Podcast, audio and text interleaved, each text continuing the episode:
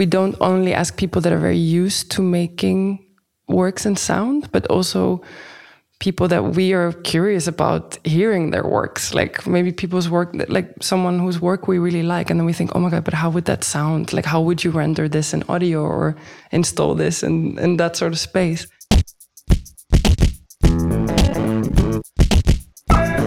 Yeah, yeah, yeah. Yeah, yeah, yeah yeah, Hi,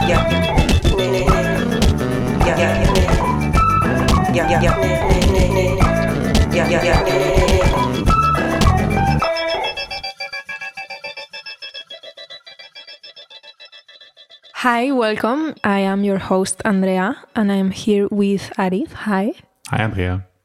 And with Birna. Hi. Hi. Welcome to Studio, um, the Ja Ja Ja Nee Nee Nee podcast. You're listening to one of our episodes in which we speak to artists about their curatorial practices and the platforms they initiate. This time we are hosting the show from Fanfare, uh, which is a platform that organizes all sorts of gatherings, talks, experiments, exhibitions, collaborations, slash, around an expanded idea of design. And we are in the building where Fanfare is, which is called Tetterode, uh, which is also the studio where the studio of Birna is. Um, and we are in a very privileged position because we are right at the top of this building and we are basically seeing a panorama of all Amsterdam, which is really beautiful. Now it's night. Um, so Tetterode is uh, a studio and a residency of artists since the 82 when it was squatted. And yeah, today we have here a Birna Björnsdóttir, who was born in 1990 and she's a visual artist that is interested in the uses of technology in our daily lives and the disparity between embodied experiences and factual knowledge. She frequently engages intangible materials such as sunlight, electricity, sound and electromagnetic fields in her installations. Her works navigate between worlds of various materialities. And she has co founded various artist run platforms, such as the, res the residency and collective la Laumulistasamsteypan, GSM Exhibition Space, Infrequencies, and At 7 Project Space. Thank you for being here. Thank you for having me. We ask you to bring an object mm -hmm. or a material from your studio that uh, is related to your personal practice and also your organizing work. What did you bring? So I brought this uh, small solar panel right here, and I think it's because it's kind of both. It's like it is an object, but it's an object to get to a material. So I thought it would be quite fitting. Um, and I had to think of this, what you mentioned that you wanted, or if I could think of an object or material that would relate to both kind of the organizing of these platforms and my own personal practice. And I've been thinking a lot about this lately of like um, co creation and collaboration specifically. And I've been doing this kind of shift in my head where I think about uh, how I use materials in my own pra practice more as co-creations or collaborations rather than me working with materials that I am kind of like collectively working with sunlight on making a piece or something like that. So I think for me that was like the mental, um, yeah, the connecting point I made between the two, the organization and the personal practice. Can you speak a little bit more about this role that you have, like initiating platforms? Like how how do you why are you like uh, constantly kind of initiating new platforms or how do you work on them? What, what are your roles in them? Yeah i think i mean initially they all come from some sort of an urgency and i think as i mean it is in a way quite a selfish practice as well. It's like you you are you feel a need for something for yourself for your own platform or no from your own practice or, or your own community. And then instead of waiting for that to arrive just make it happen. So I think that's usually the starting point of these platforms or these, uh, yeah, these things. Um, so for example, Laumulistasamsteypan is this um, a kind of a weird mix between a residency and a, and a collective where it's a very collaborative practice. So it's all about like, um, yeah, we, we make this residency short residency periods that happen every year in the summer, and it happens in Iceland, where I'm from, on a on a small island. We we gather with a group of people, and I organize this with with uh, two friends of mine. We've been doing it for eight years now, so we meet annually with a group of people, and we're just we call it basically we're just sharing time, and we're co-creating, and it's really about we make up a project and then we work on it together, but it's really mostly about the process and the practice of working together rather than the actual outcome.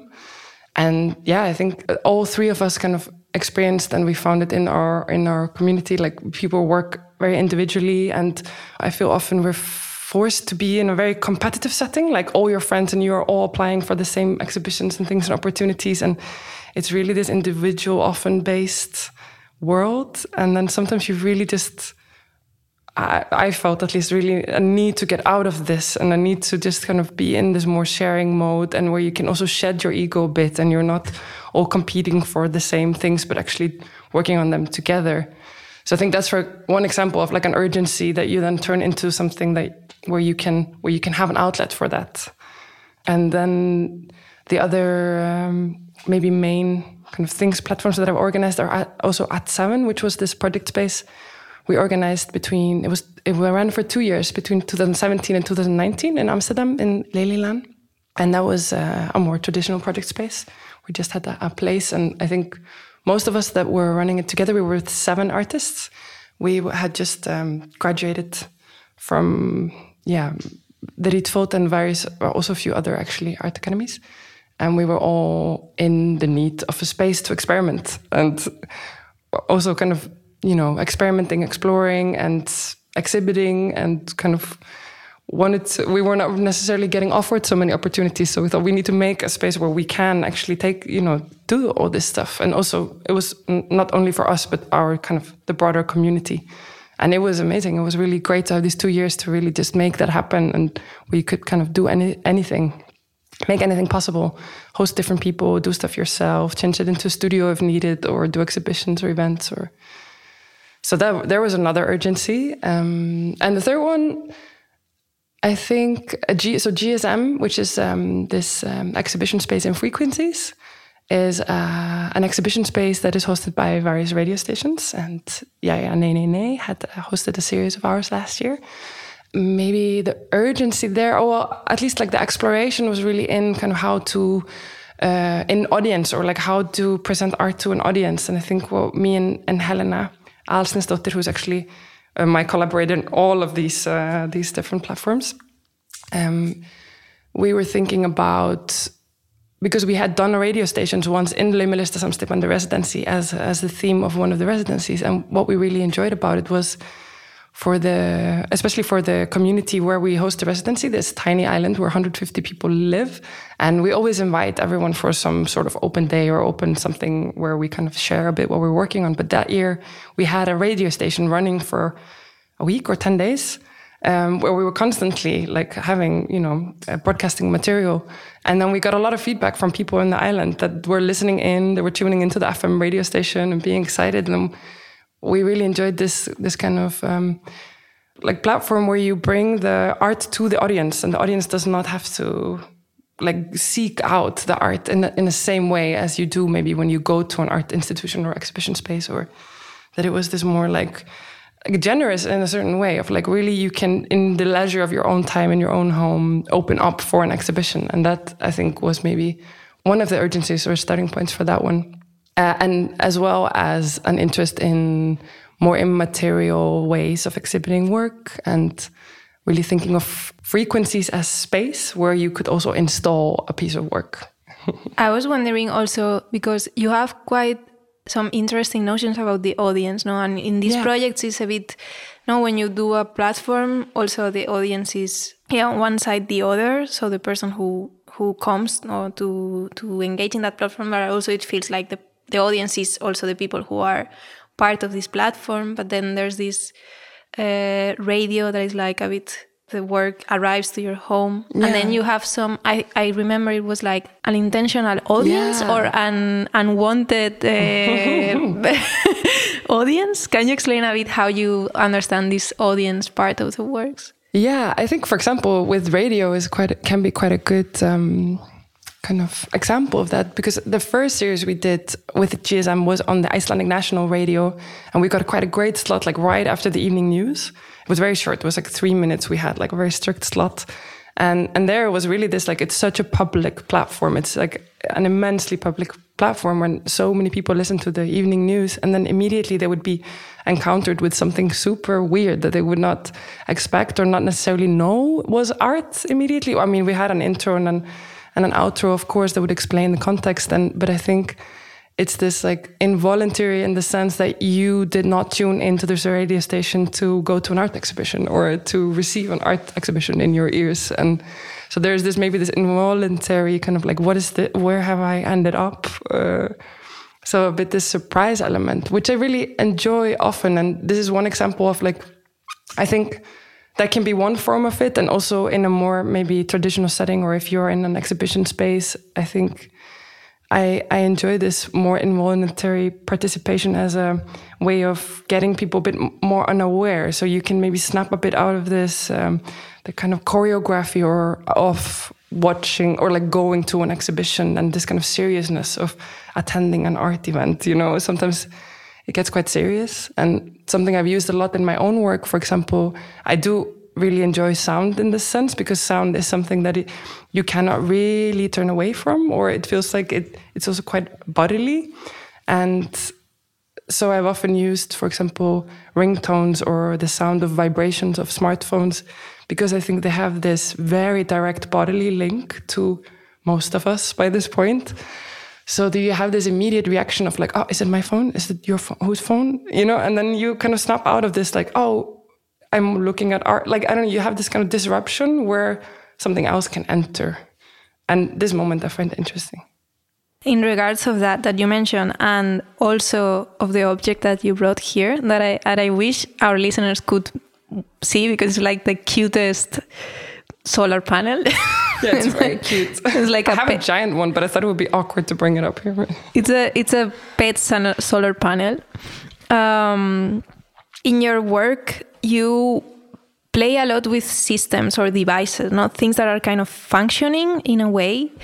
And it's also really challenged to read the physical description of these of these devices. It's like you're kind of doing an effort to understand how this complex system is actually working. For example, um, I wanted to read uh, the description of a photosynthetic installation that was your solo exhibition in the Reykjavik Art Museum in 2022.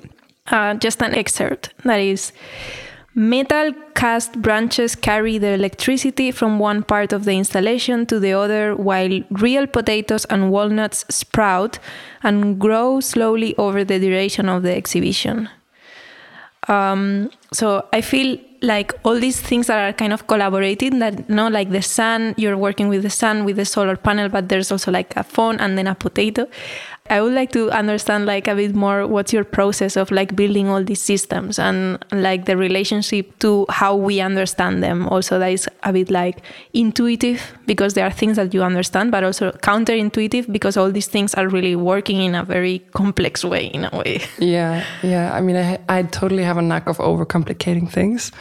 Um, but yeah, I was also thinking about this in terms of like what is the connection between this organizational role, you know, in my work and in the platforms. I do think I really enjoy this kind of like many things coming together in a complex way is definitely something I, I enjoy a lot.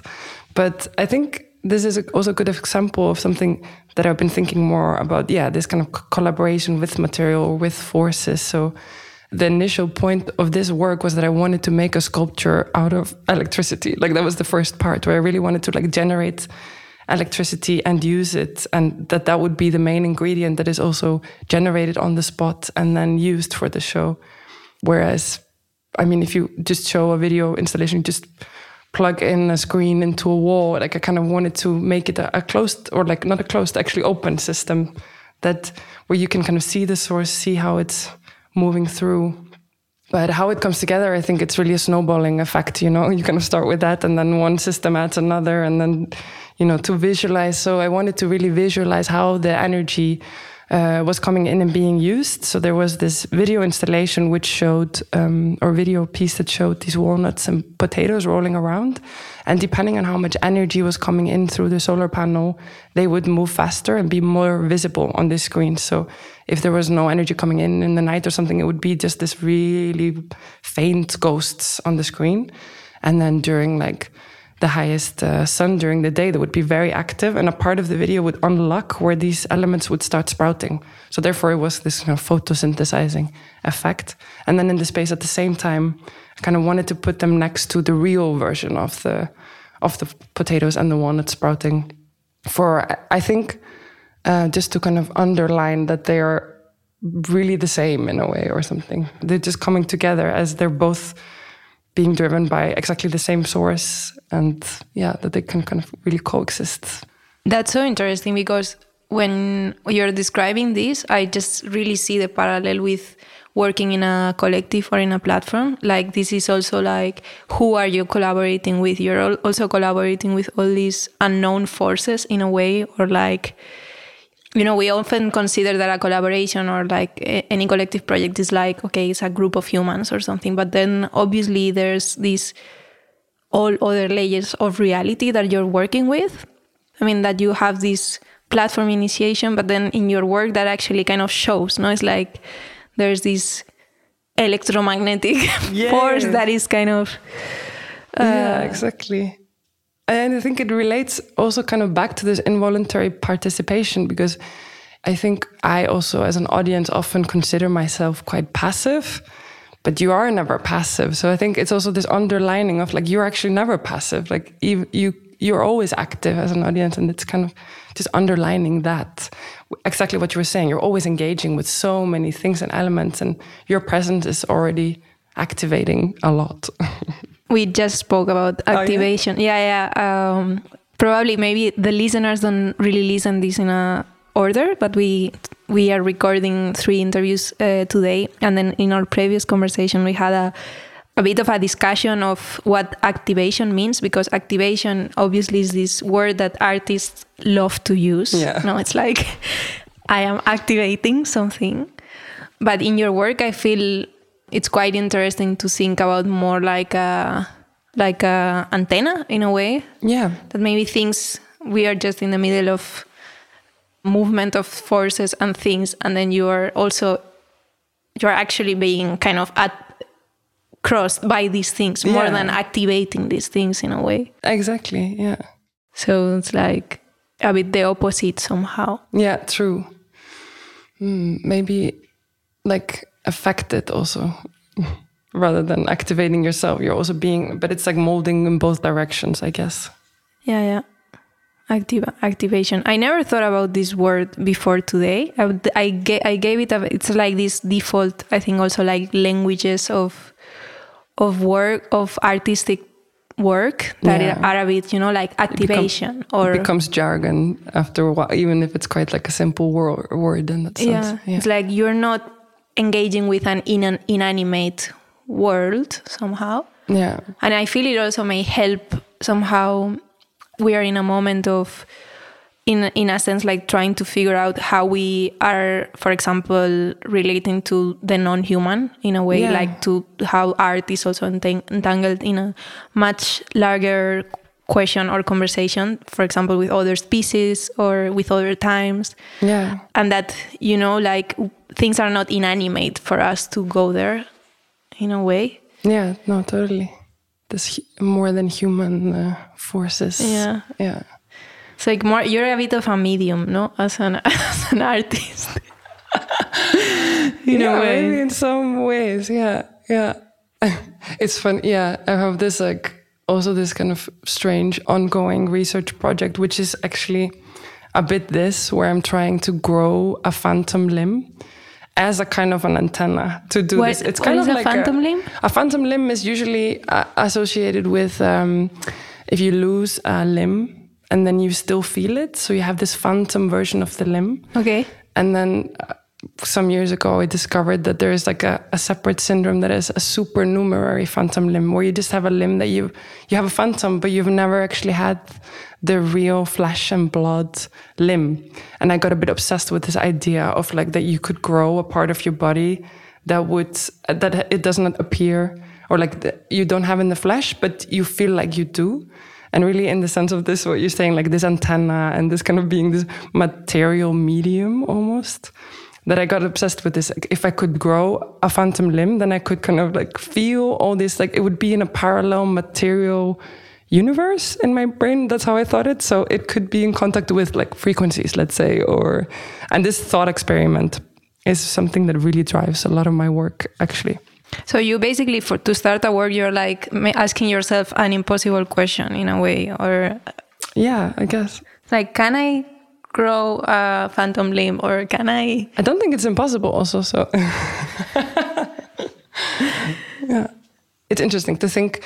That just gives me a way of thinking about how I can be engaging with all these intangible, like invisible materialities that we were just talking about, like how they move through, and like it gives me a way to think about it. But then, how does your studio look like? Is it like a scientific station, or are you actually building all these systems before? Or yeah, yeah, yeah, yeah, I do. Yeah, I think it it has. Um, thankfully I got a big one now, so that's really nice. So I can have all these different stations of like I have this corner where I have all this solar equipment stuff, and then I'm also at the moment at the moment is actually quite tidy, which is good. But then you know I have very many different materials and stuff that I'm that I'm kind of looking into. Um, but I think when I'm working on a particular project, I'm also very often diving into new techniques or something new. I'm a bit uh, like yeah, um, up, like I get really obsessed with something specific. So now it's been like solar energy. So I have all these like batteries and stuff and electricity stuff that I'm connecting together. But at the same time, I was also experimenting with metal casting. So this was like maybe last year before I did this big work. So then, you know, with half of my studio would be this electric electronic mess, and the other half like from making sand molds and like have poured metal stuff. And so it's a bit of a mess. So you literally have a solar station there in your studio? Yeah, yeah, yeah, yeah. You can come have a look later if you want. it's hard to imagine. So this belongs to that, not like this little. Yeah, but this is just a tiny one. I have like a huge one, um, and then this whole system. But it's not very complex. It's just like you have a lot of cable. You have the panel and then cables, and then you need, you know, a few small devices of like how to read how much energy is coming in. So there's this kind of controller, and then it all collects in a battery. Okay. Yeah. Okay. So it's just what you would have in a camper van or something like this. Okay. Yeah. It's a nice contrast also with your um, GSM project, which is ordered very differently. No, um, I think uh, if you're listening, we will put a link in the show notes. But it was six, I think, six works that we had on Ja Ja Nee Nee. Yeah. Uh, every day a new one for a week, basically. And yeah, I really like that idea of having a kind of a exhibition space spread out also of course in frequencies as the title says but also there's a kind of a program to it no? Mm-hmm, mm-hmm. and how did you how did you curate that or how did that go? Um, so with uh, Helena Aðalsteinsdóttir who runs it with me um, I think we were we are interested in really thinking about it as a space. So we don't only ask people that are very used to making works and sound but also people that we are curious about hearing their works. Like maybe people's work like someone whose work we really like and then we think oh my god but how would that sound? Like how would you render this in audio or install this in, in that sort of space? So i think yeah we just we always keep like a, a document where if we see someone's work that we have to make this connection we put it in and then we kind of together go through the list and think about also if we think in terms of series like what would also be an interesting series where you would have a bit of like different approaches and you know maybe then some people who are used to working with sound and some others that have never done it before. And i think that's a very interesting challenge that you get different um, kind of viewpoints on this format. Mm-hmm. yeah. You also had to work uh, yourself yeah, in it right? Yeah, yeah. that was the first time. It was really i really enjoyed it as well. Yeah.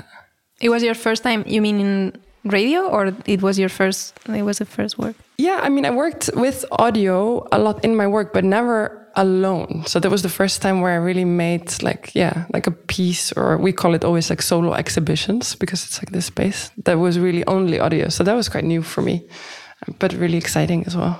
And how was it? Oh, it was uh, quite like a, a, a, journey. I think I th- I thought of it that it started as if it started within a phone. So you would hear a lot, a lot of like it was like electromagnetic frequencies recorded. So I was kind of imagining from a phone's perspective, like what is coming through. So you hear all this, there's all this like frequencies and text messages and like notifications coming through, but you're kind of inside of them. And I was working on this project on an artist book, actually, a text I was writing at the time. Actually, a book I just sent in this week for the printing. So I'm very excited which is all about text messaging and kind of the materiality of the chat message and and this kind of the disembodied voice of like you text someone and you're trying there's so much meaning like fitted into five letters in a bubble and, and the kind of the impossibility of that and I think I was really busy with this at the time. So I was really imagining I was the phone. And then how does it feel if you get like these messages through? Yeah. And then it took a really quite like a sharp turn, the sun piece. And then I asked um, a musician called Hermigervill to render me uh, on the theremin, to play on the theremin uh, an ABBA song.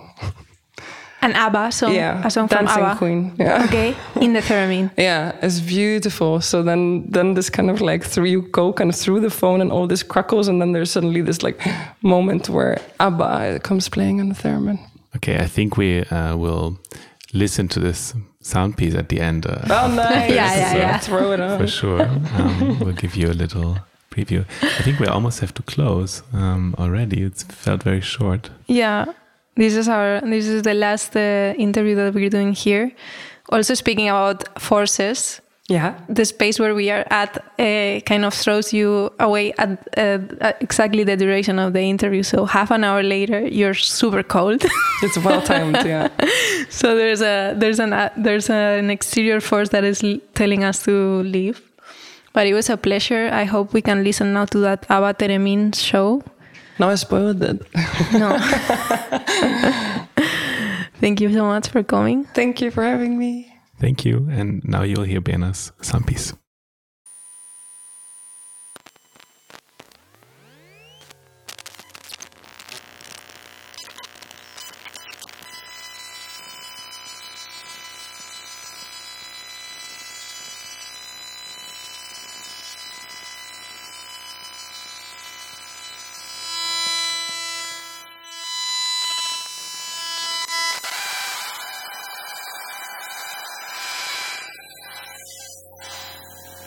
Mm-hmm.